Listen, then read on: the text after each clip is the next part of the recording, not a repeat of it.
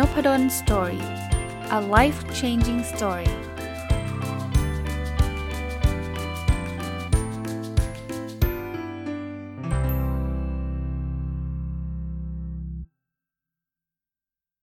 สวัสดีครับ ยินดีต้อนรับเข้าสู่นพดล story podcast นะครับ วันนี้จะเอาบทความวิชาการมาฝากนะ ต้องบอกว่าห่างหายไปเกือบเดือนเลยมั้งนะยังอ่านอยู่นะ ผมผมยังอ่านอยู่แต่ว่าต้องบอกว่ามันอ่านยากแล้วก็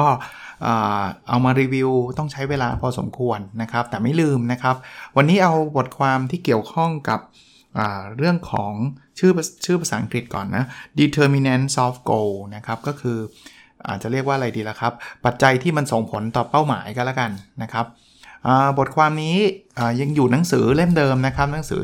เป็นหนังสือรวมบทความชื่อว่า New Developments in Goal Setting and Task Performance ที่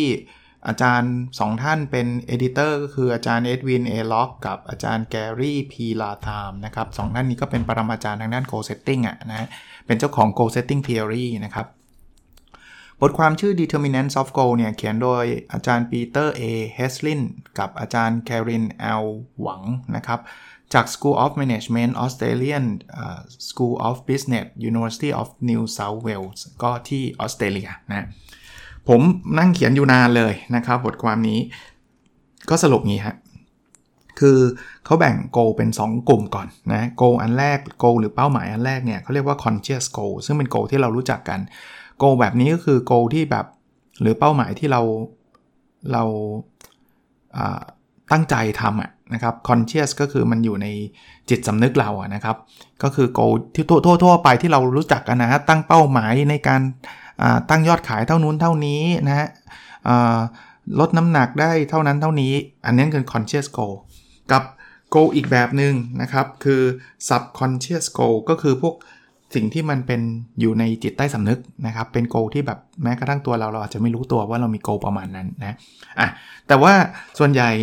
บทความนี้เขาก็จะมุ่งเน้นไปที่ conscious goal ซึ่งเป็นโกหลักที่เรารู้จักกันโดยทั่วไปนะเป้าหมายในที่ทำงานอะไรเงี้ยนะครับ เขาก็บอกงี้ฮะเขาบอกว่าคนเราเนี่ยเวลาตั้งเป้าหมายเนี่ยมันมีอยู่ 2 อย่างทำไมเราถึงตั้งเป้ารู้ไหมเพราะเราคิดว่าเราจะทำได้ไงคือถ้าเกิดเราคิดว่าเราทำไม่ได้เราจะไม่ตั้งตั้งเป้าแบบนั้นนะผมผมจะไม่ตั้งเป้าว่า ผมจะบินได้ให้ได้ภายในปีหน้าเงี้ยผมรู้ว่าผมทำไม่ได้ อะไรอะไรที่ผมไม่คิดว่าจะทำได้ ผมก็จะไม่ตั้ง เพราะฉะนั้นถ้าใครฟังผมทำ OKR ทำอะไรเงี้ยมันคือสิ่งที่ผมคิดว่าผมจะทำได้ แต่ไม่ใช่ไม่ใช่ทุกอย่างที่ผมคิดจะทำได้จะมากับจะมาเป็นโกผมหมดเนาะมันจะต้องมีข้อที่ 2 คือ แล้วผมอยากทำด้วยนะเพราะฉะนั้นโกมีอยู่ 2 อย่างนะ คือคิดว่าทำได้ และอยากทำอันนี้เราพูดถึง personal goal นะ คนเราตั้งเป้าหมายทั่วไปเนี่ยจะเป็นแบบนี้ คราวนี้ในการตั้งเป้าหมาย personal goal พวกนี้นะครับ เป้าหมายส่วนบุคคลอะไรต่างๆ เหล่านี้ถามว่าตามบทชื่อหนังสืออะไร determinant of goal เนี่ย ปัจจัยอะไรบ้างอะที่มัน เป็นตัวกำหนดในการตั้งเป้า อะไรที่ทำให้ผมตั้งเป้ายากหรือตั้งเป้าง่ายอะไรอย่างเงี้ยนะครับเขาก็บอกมี 3 ปัจจัยหลักๆ เท่านั้นแหละ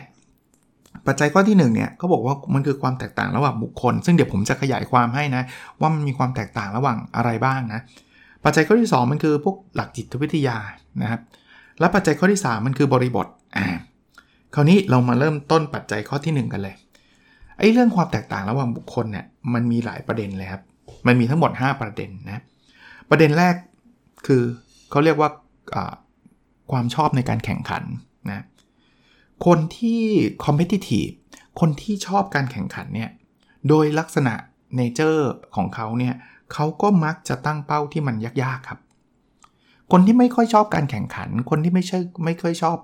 competitive นะ ก็จะแบบตั้งเป้าธรรมดาธรรมดา ราะฉะนั้นเนี่ยจริงๆไม่ได้มีใครผิดใครถูกนะ แต่แต่แต่ผลงานวิจัยหรือผลงานวิชาการที่สืบค้นที่เขาศึกษากันมาเนี่ยเขาก็พบแบบนั้นคำว่าชอบแข่งขันเนี่ยเอาเอาง่ายๆเวลาคุณเล่นเกมอย่างเงี้ยคุณอยากเอาชนะเกมใช่ไหมคุณก็จะแบบพยายามแล้วพยายามอีกแล้วคุณก็จะตั้งเป้าว่าฉันจะต้องน็อกเกมนี้ให้ได้จะต้องต้องต้องผ่านด่านนี้ให้ได้อันนั้นก็ก็เป็นความหมายของความชอบในการแข่งขันเช่นเดียวกันนะ คนที่ชอบวิ่งใช่ไหมหลายคนตั้งเป้าฉันจะต้องมาราธอนให้ต่ำกว่าเท่านี้ชั่วโมงเท่านั้นชั่วโมง ฉันต้องวิ่งเพสนั้นเพสนี้ให้ได้เนี่ยนั่นแหละคือลักษณะของคนที่ชอบการแข่งขันนะคนที่ชอบการแข่งขันก็จะตั้งเป้าที่ท้าทายนะถ้าไม่ชอบเขาก็จะตั้งง่าย ๆ ให้มันเสร็จไปนะอันที่2นะยังอยู่ในเรื่องของความแตกต่างระหว่างบุคคลนะเอ่อคือเรื่องของความมีสตินะความมีสติแปลว่าอะไรครับเขาบอกว่า ถ้าเรามีสติในขณะที่เราตั้งเป้าหมาย คือสติก็คือการระลึกรู้ตัวเองเออไม่ใช่ไม่ใช่มั่วซั่วคิดไปเรื่อยเปื่อยเนี่ยเขาบอกว่าจะมักจะตั้งเป้าที่สูง แล้วก็มักจะทำได้ด้วย เพราะว่ากลุ่มคนกลุ่มนี้มันมีเหตุผลตรงที่เขาเป็นคนที่มักจะมีความมั่นใจในตัวเองสูงคือเพราะฉะนั้นเวลาตั้งเป้าเนี่ยถ้าถ้าเรามีสติในการตั้งนะนั่งคิดนั่งทำดีๆเนี่ยเราจะมีแนวโน้มจะตั้งเป้ายากตั้งเป้าท้าทาย และเรามีแนวโน้มจะทำได้นะอย่างที่บอกนะ เพราะว่าเรามักจะเป็นคนที่มีความมั่นใจสูง อันที่3นะครับคือความภูมิใจในตัวของตัวเองครับ ใครที่เป็นคนเคารพนับถือตัวเอง ใครที่เป็นคนภูมิใจในตัวเอง เราจะไม่ตั้งเป้าตัวเองต่ำครับ เราจะตั้งเป้าไว้สูงนะครับ ตั้งเป้าไว้ยากนะ แล้วแล้วมันเป็นแบบเซอร์เคิลแบบเขาเขาเรียกว่าอะไร มันเป็นวงจรนะ คือยิ่งภูมิใจ ก็จะยิ่งชอบตั้งเป้ายาก พอตั้งเป้ายากแล้วเราเราภูมิใจในตัวเอง เรามั่นใจในตัวเอง เราก็พยายามใช่ไหมพยายามเราก็ทำสำเร็จ พอสำเร็จมันก็ยิ่งภูมิใจ ยิ่งภูมิใจก็ยิ่งตั้งเป้ายาก ตั้งเป้ายากก็พยายามต่อพยายามสำเร็จสำเร็จก็ภูมิใจ มันมันเป็นวงวงล้อที่มันเสริมซึ่งกันและกันนะครับ อันที่4นะยังยังอยู่ในเรื่องของความแตกต่างระหว่างบุคคลนะ ถ้าผมจะนับก็เอาเป็นปัจจัยที่ 1 อันนี้ก็เป็น 1.4นะครับ คือเพศครับ จริงๆ เพศเนี่ยมันมีงานวิจัยพบมาบอกว่าผู้ชายนะมักจะมีแนวโน้มในการตั้งเป้าหมายที่ยากกว่าผู้หญิง พูดแบบนี้คนฟังผู้หญิงบอกไม่จริง หนูก็ตั้งยากหนูตั้งยากกว่าน้องชายหนูอีก คือเขาพูดถึงค่าเฉลี่ยเขาพูดถึงแนวโน้ม ผมเชื่อว่ามีผู้หญิงหลายคนเลยฮะที่ตั้งเป้ายากกว่าผู้ชาย ซึ่งซึ่งที่พูดถึงเพศเนี่ยไม่ได้ว่าผู้หญิงจะแย่กว่าผู้ชาย หรือผู้ชายจะเก่งกว่าผู้หญิงไม่ใช่ใด ๆ ทั้งสิ้นเลยนะครับ แต่มันเป็นงานวิจัยว่าโดยเฉลี่ยทั่วไปนะผู้ชายจะตั้งเป้าที่ยากกว่าผู้หญิงเขามีเหตุผลว่าโดยเฉลี่ย ผู้ชายมักจะมีความภูมิใจและเชื่อมั่นในความสามารถของตัวเองมากกว่าผู้หญิง ผมไม่แน่ใจว่ามันอาจจะเป็นบริบทของการศึกษาด้วยนะ อันนี้คือการศึกษาของฝั่งตะวันตกนะครับ เพราะนั้นเนี่ยความเป็นจะเรียกว่าอะไรนะครับ ผมจะลืมชื่อสับไปซะละแต่เป็นเอาเป็นว่าผู้ชายเป็นใหญ่อะ่ะมันมีชื่ออันหนึ่งอะนะครับ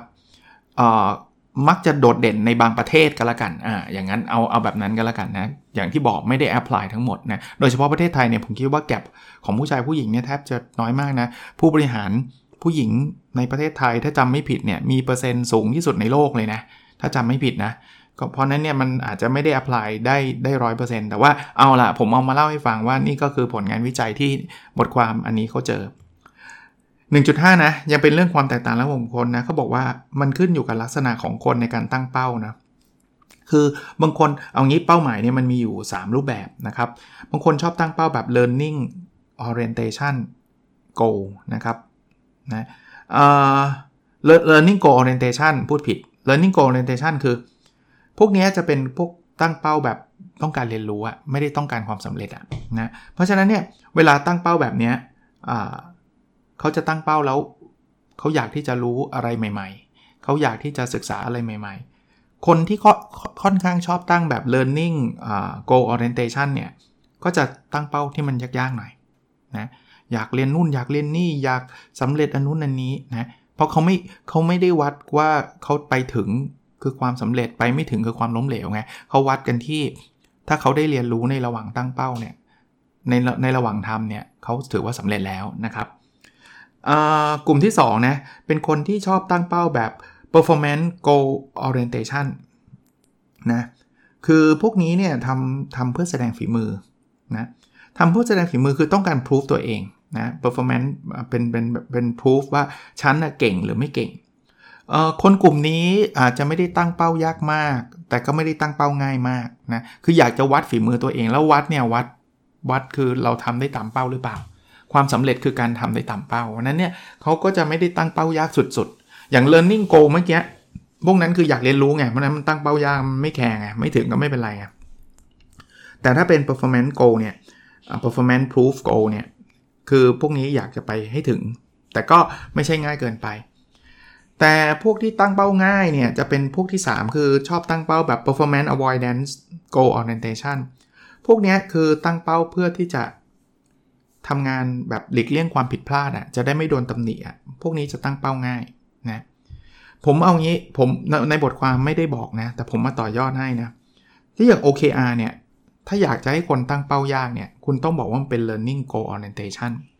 คือคุณตั้งไปเพื่อที่คุณจะได้เรียนรู้วิธีคิดวิธีทำงานใหม่ ๆ แต่ถ้าเกิดคุณมาตั้งเป้า OKR แล้วไปลิงก์กับผลตอบแทน แล้วก็บอกว่าถ้าคุณทำไม่ถึง คุณจะถูกทำโทษเนี่ยมันกลายเป็น performance avoidance goal คนก็จะตั้งเป้าง่ายๆ เพื่อที่จะทำให้มันถึงนะครับง่าย ๆ แบบนั้นเลยนะโอเค นั่นคือปัจจัยชุดแรกนะ ผมทวนให้ฟังนะ ความแตกต่างระหว่างบุคคลเนี่ย มันมีเรื่อง 1. การแข่งขัน 1.1 การแข่งขัน 1.2 ความมีสติในการตั้งเป้าหมาย 1.3 คือความภูมิใจในตัวตนของตนเอง 1.4 คือเรื่องของเพศ และ 1.5 คือลักษณะของการตั้งเป้านะครับ มาดูปัจจัยแหล่งที่ 2 ปัจจัยแหล่งที่2เนี่ยคือปัจจัยที่เกี่ยวข้องกับจิตวิทยานะมาดูนะครับจิตวิทยาเนี่ยมันคือความคิดนั่นแหละเอ่อ2.1นะความตระหนักรู้ถึงความสามารถของตัวเอง คือแปลว่า เชื่อว่าตัวเองเก่งหรือเปล่า ถ้าคุณคิดว่าตัวเองเก่งนะ คุณก็จะตั้งเป้าสูง อันนี้ตรงไปตรงมา คือใครที่คิดว่าโอ้ยคนอย่างฉัน มีมีคำว่าคนอย่างฉันขึ้นมาตอนตอนต้นนะ คนอย่างฉันทาไม่ได้หรอก คนอย่างฉันมันจะไปได้ถึงไหน พวกนี้ก็จะตั้งเป้าต่ำอันนี้เป็นเป็นหลักคิดอยู่แล้วนะครับ 2.2 นะ มันคือความสนใจหรือความชอบนั่นแหละนะครับคนที่ชอบหรือสนใจในเรื่องใดเรื่องหนึ่งนะ ก็จะตั้งเป้าสูงในเรื่องนั้นนะครับนะแต่แต่แต่มันมีแบ็กไฟเหมือนกันนะ แต่ถ้าบางครั้งเนี่ยถ้าเกิดมันตั้งเป้าสูงเกินเนี่ยแล้วไปไม่ถึงเนี่ยมันอาจจะทำให้เขาชอบเรื่องนั้นน้อยลงก็ได้นะอะผมยกตัวอย่างนะ เช่นผมอชอบเรื่องงานวิจัยมาก เพราะนั้นผมก็จะตั้งเป้าสูงเลย คราวนี้ผมตั้งเป้ายังไง ผมอาจจะบอกว่าผมจะต้องตีพิมพ์ในควอไทที่1 แต่ถ้าสมมุติว่าสักพักหนึ่งเนี่ย ผมส่งไป 10 รอบแล้วโดนปฏิเสธหมด ผมอาจจะเริ่มรู้สึกดาว รู้สึกแย่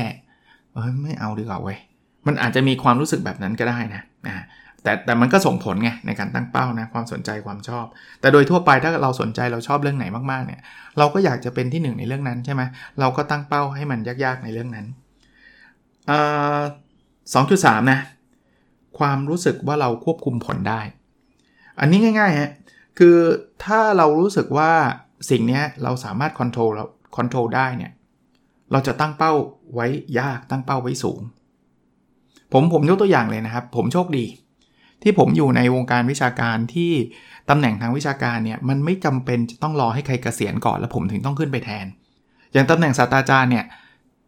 มันไม่จะเป็นว่า เออคณะมีศาสตราจารย์ได้คนเดียวนะ ถ้าเกิดคนนี้ยังเป็นศาสตราจารย์อยู่เนี่ย คนอื่นจะมาเป็นศาสตราจารย์ไม่ได้ ถ้าเป็นแบบนั้นเนี่ยมันคือผมคอนโทรลไม่ได้ไง ก็เขายังทำงานอยู่ ผมก็ขึ้นไม่ได้ ขึ้นไม่ได้ ผมจะไปตั้งเป้า ตีพิมพ์อะไรเยอะแยะเพื่ออะไรจริงไหมแต่เมื่อผมรู้สึกว่า เอ้ย การตำแหน่งศาสตราจารย์เนี่ยมันอยู่ภายใต้การ คอนโทรลของผมในในระดับหนึ่งนะ ผมก็ไม่ได้บอกว่าผมจะคอนโทรลได้ร้อยเปอร์เซ็นต์แต่ว่ายิ่งผมทำงานวิจัยเยอะ ยิ่งผมตีพิมพ์เยอะ ผมก็มีโอกาสที่จะได้ขึ้นตำแหน่งศาสตราจารย์ได้สูงขึ้น ไม่ได้บอกว่าร้อยเปอร์เซ็นต์แต่ว่ามันอยู่ในมือของของเราเยอะ อย่างเงี้ยเราก็กล้าตั้งเป้าที่จะเป็นศาสตราจารย์ใช่ปะแต่ถ้าเกิดคุณทำงานในบริษัทตรงนี้อาจจะยากนิดหนึ่งคุณอยากจะเป็น CEO แต่ CEO มีคนเดียวในบริษัทอะแล้วถ้าเกิด CEO คนนี้อยู่ คุณจะเป็น CEO คนที่ 2 คนที่ 3 คนที่ 4 มันไม่ได้ไง เพราะฉะนั้นเนี่ยโอกาสตรงนี้มันก็อาจจะลดลงนะครับ ความอยากที่จะตั้งเป้าที่ท้าทายมันก็ลดลงยิ่ง CEO อายุ 40เนี่ยโอ้โหเฮ้ยกว่ามันจะเกษียณเราเกษียณก่อนเว้ยโอโอกาสมันก็จะน้อยลงนะแต่ก็ไม่ได้แปลว่าห้ามตั้งเป้านะ มันผมกำลังจะบอกว่ามันก็มีหลายปัจจัย แต่นี่จะยกตัวอย่างว่า เราเชื่อว่าเราคอนโทรลผลได้มากหรือน้อยเท่าไหร่ ก็จะมีส่วนนะ อีกอันนึงผมไม่รู้จะแปลเป็นไทยว่ายังไงภาษาอังกฤษเรียกว่า implicit theory คือมันคล้ายๆ growth mindset อะอ่าเอางี้ผมผมผมย่อยมาให้ฟังแหละนะคือเขาบอกงี้เขาบอกว่าถ้าถ้าเราดันมีความเชื่อว่าเรามี limit อะเรามีความเชื่อว่าเราพัฒนาได้แค่นี้เราจะตั้งเป้าต่ำเลยฮะเราเราไปไม่ได้หรอก ผมมาถึง limit แล้ว เพราะนั้นเนี่ยผมก็ได้แค่นี้แหละ แล้วเราจะตั้งเป้าต่ำแต่ถ้าเรามีโกดไม n ์เซ็ตใช่ไหมถ้าแปลเป็นเป็นเป็นศัพท์ทั่ว ๆ ไปที่เรารู้จักกันเนี่ยโกดไม n ์เซ็ตก็คือแบบ เฮ้ย เราพัฒนาไปได้เรื่อยๆเว้ยเราไม่ไม่มี limit อยู่แค่นี้หรอก เราก็จะตั้งเป้าสูงเนาะเพราะนั้นปัจจัยกลุ่มที่ 2 นะ ปัจจัยจิตวิทยาเนี่ยทวนให้ฟังนะ 2.1 เนาะความตระหนักรู้ถึงความสามารถของตนเอง คือรู้ว่าตัวเองเก่งแค่ไหน ถ้ายิ่งรู้ว่าตัวเองเก่งก็ตั้งเป้าสูงนะ ความสนใจความชอบนะ 2.2 นะ ความสนใจความชอบ ถ้าชอบก็มักจะตั้งเป้าท้าทาย 2.3 คือความรู้สึกว่าเราควบคุมได้ อะไรที่เรารู้สึกว่าเราควบคุมได้เราก็จะตั้งเป้าท้าทาย แล้ว 2.4 คือ implicit theory ก็คือ ถ้าเราเชื่อว่าเราพัฒนาไม่ได้เราก็จะตั้งเป้าต่ำถ้าเราเชื่อว่าเราพัฒนาได้เราก็จะตั้งเป้าสูง มาถึงปัจจัยที่ 3 ครับ ปัจจัยที่ 3 เนี่ยเขาบอกว่าเป็นบริบทหรือ context อ่า มาดู 3.1 ฮะ feedback ไอ้ตัวนี้ตัวสำคัญเลย ตัวนี้คือตัวที่ถ้าใครเป็นหัวหน้าเนี่ย จำไว้ให้ดีเลยนะครับ ส่งผลมาก ๆ เลยครับเขาบอกว่าการให้ฟีดแบ็เชิงบวกจะทำให้คนตั้งเป้าได้สูงขึ้นทำตั้งเป้าให้ยากขึ้น แต่ถ้าเกิดคุณเอาแต่ด่าด่าด่าด่าด่าด่าดาอย่างเดียวอะไม่ถึงด่าไม่ถึงด่าเนี่ยคนจะตั้งเป้าได้ง่ายเลย คือตั้งเป้าง่ายคือเขาเขาไม่อยากโดนด่าไงมันก็เป็น performance avoidance เมื่อกี้ที่เมื่อกี้เล่าให้ฟังนะว่า ถ้าเกิดสมมุติว่าโอ้โห เจ้านายมันโคตรดุเลยเว้ย ถ้าเกิดทำไม่ถึงนะเจ้านายด่าอย่างเดียว เพราะฉะนั้นเนี่ยบอกให้พนักงานทำ OKR ให้ตั้งเป้าพนักงานมันก็ต้องตั้งเป้าง่ายๆเดี๋ยวเพราะว่าถ้าตั้งเป้ายากก็โดนด่าเดี๋ยววะเพราะไปไม่ถึงใช่ไหมเพราะฉะนั้นฟีดแบ็กเชิงบวกเนี่ยจะกระตุ้นให้คนตั้งเป้ายากขึ้นนะครับ ให้กำลังใจเขานะทุกคนเนี่ยผมคิดว่าเขาอาจจะไม่ได้อยากไม่ถึงเป้าหรอก แต่บางทีมันมีอุปสรรคบางบางทีเขาขาดอะไรไปนะครับสามจุดสองนะสามจุดหนึ่งคือ feedback นะ สามจุดสองเนี่ยเขาเรียกว่า goal anchor แปลว่าเราอะถ้าอยากจะให้คนตั้งเป้ายากเนี่ย anchor นี่มันมันเหมือน anchoring effect ถ้าใครฟัง Nopadol's Story Podcast มาตลอดจะเคยได้ยินคำนี้เนาะคือมันเป็นการปักหมุดในการตั้งเป้า พูดแบบนี้อาจจะงงอะสมมติแทนที่ผมจะบอกว่าอะลูกน้องผมไปตั้งเป้ายอดขายมานะ ผมอาจจะเริ่มแองคอร์แองคอร์คือปักตัวเลขมา เช่น บอกว่า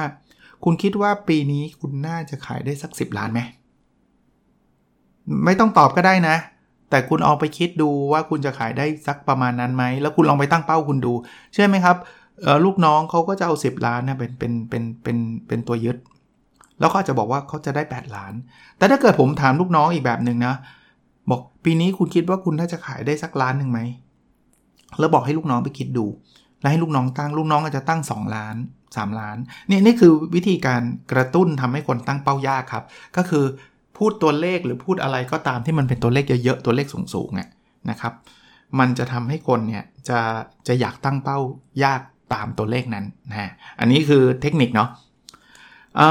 เทคนิคอันที่3นะครับบริบทปัจจัยอันที่ 3 3.3เนี่ยเขาบอกว่ามันเป็นเรื่องของกลุ่มครับกลุ่มคนนี่แหละนะ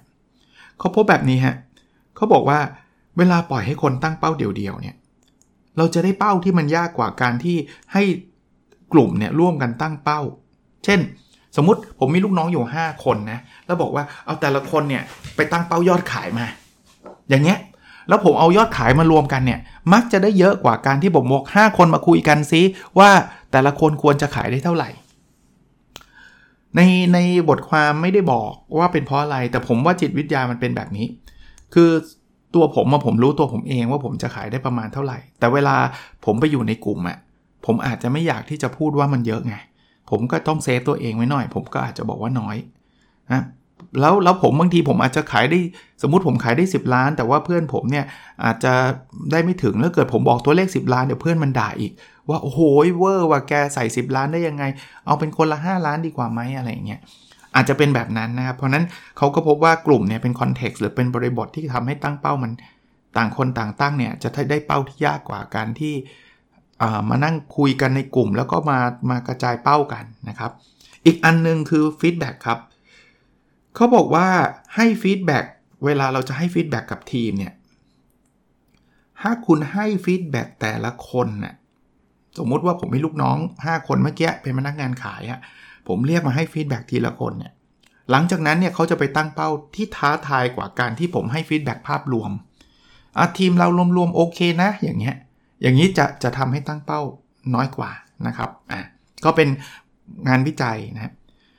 อันที่ 4 ครับ เป็น 3.4 คือผลตอบแทน อันนี้ผมว่าตรงไปตรงมาเขาบอกว่า การให้ผลตอบแทนที่มันเป็น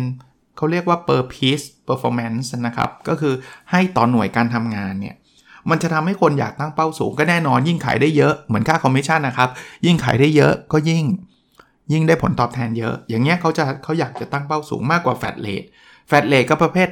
คุณจะขายได้เท่าไหร่ คุณก็ได้เงินเดือนเท่าเดิม อันนี้ผมว่าตรงไปตรงมาอยู่แล้วนะ เพราะถ้าเกิดขายได้เท่าไหร่เงินเดือนเท่าเดิมผมก็ตั้งเป้าไว้เท่าไหร่ก็ได้ เพราะว่าเงินผมมันก็เท่าเดิมอยู่ดีนะ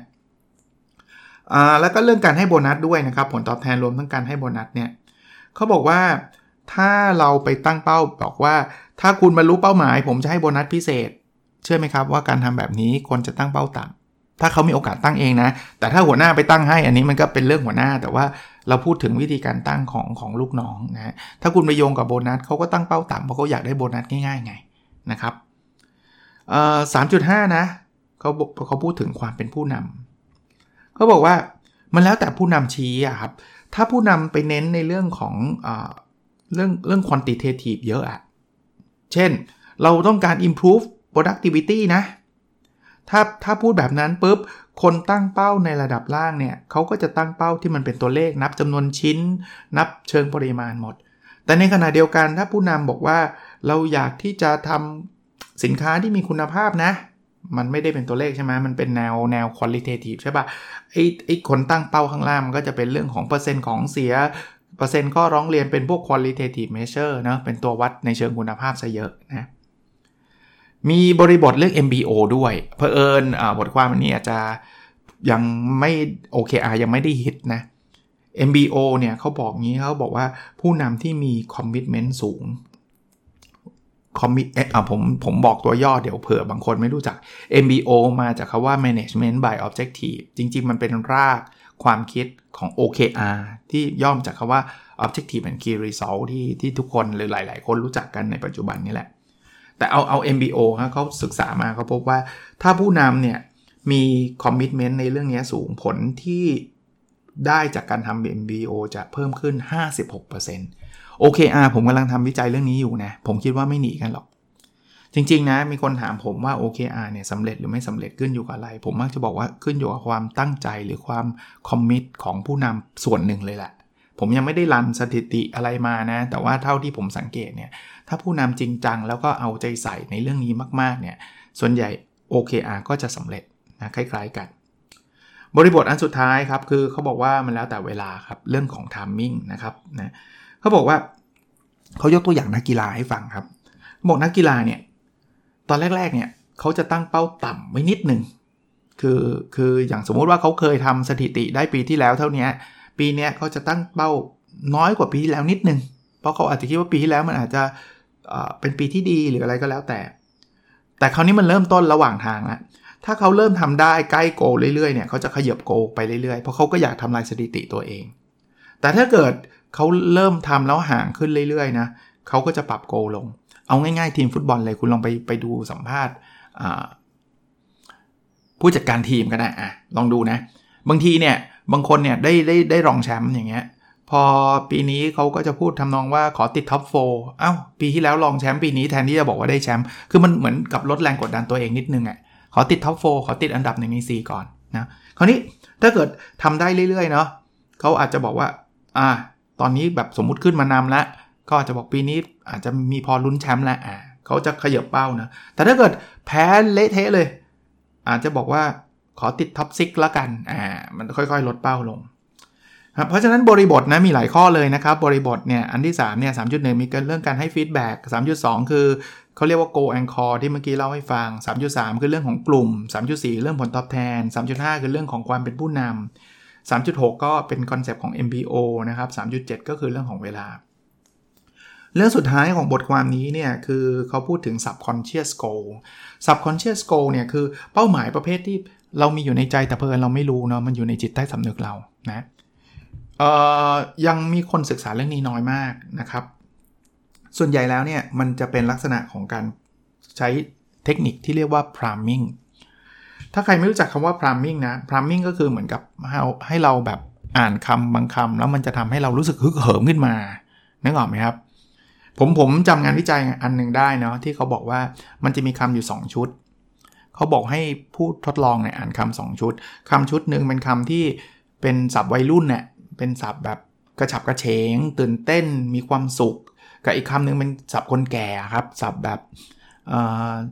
อะไรเดียที่คนแก่ทำอะ่ะเอาเป็นแบบ ชราภาพเป็น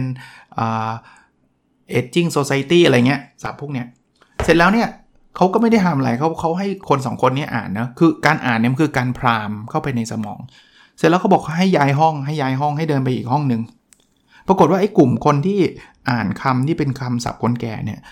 จะเดินช้ามากคือเดินเหมือนคนแก่เลยโดยที่ไม่รู้ตัวอย่างนี้เขาเรียกว่า subconscious คือมันมันเป็นจิตวิทยาเขาเรียกจิตใต้สำนึกนะครับนะ คราวนี้เอาไปใช้อะไรกับการตั้งโกนะ ถ้าเราอยากจะสับทำ subconscious goal นะ เราอยากที่จะทำให้เราแบบตั้งโกให้มันยากให้มันท้าทายเนี่ย เทคนิคอันนี้ลองไปใช้ดูนะเขาบอกว่าให้ลองคิดถึงคนที่นับถือเรา แล้วเราจะภูมิใจในตัวเองมากขึ้น ลองคิดดิครับว่าชีวิตเราเนี่ยมีใครที่แบบเขาเรียกเราเป็นลูกพี่เลย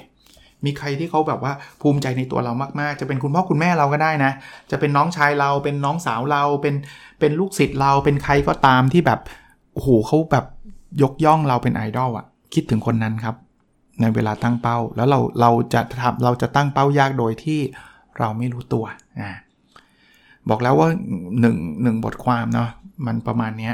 แล้วกว่าจะอ่านแล้วย่อยออกมาแบบนี้ได้นานครับ ผมจะพยายามอ่านอยู่เรื่อยๆนะครับไม่ทิ้งแน่นอนนะครับแล้วก็จะเอามาเล่าให้ฟังแล้วผมเชื่อว่าคงมีน้อยน้อยที่มั้งครับที่จะได้อ่านบทความในเชิงวิชาการแล้วมาเล่าให้ฟังในแนวนี้ก็ก็ดีใจที่หลายคนให้ฟีดแบ็กมาว่ามันเป็นประโยชน์มากแล้วก็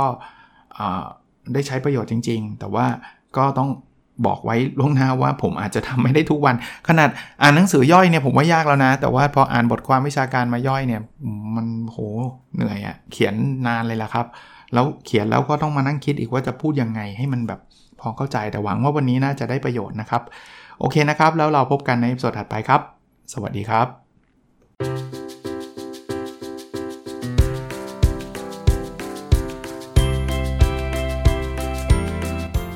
n o p a d o n Story a life changing story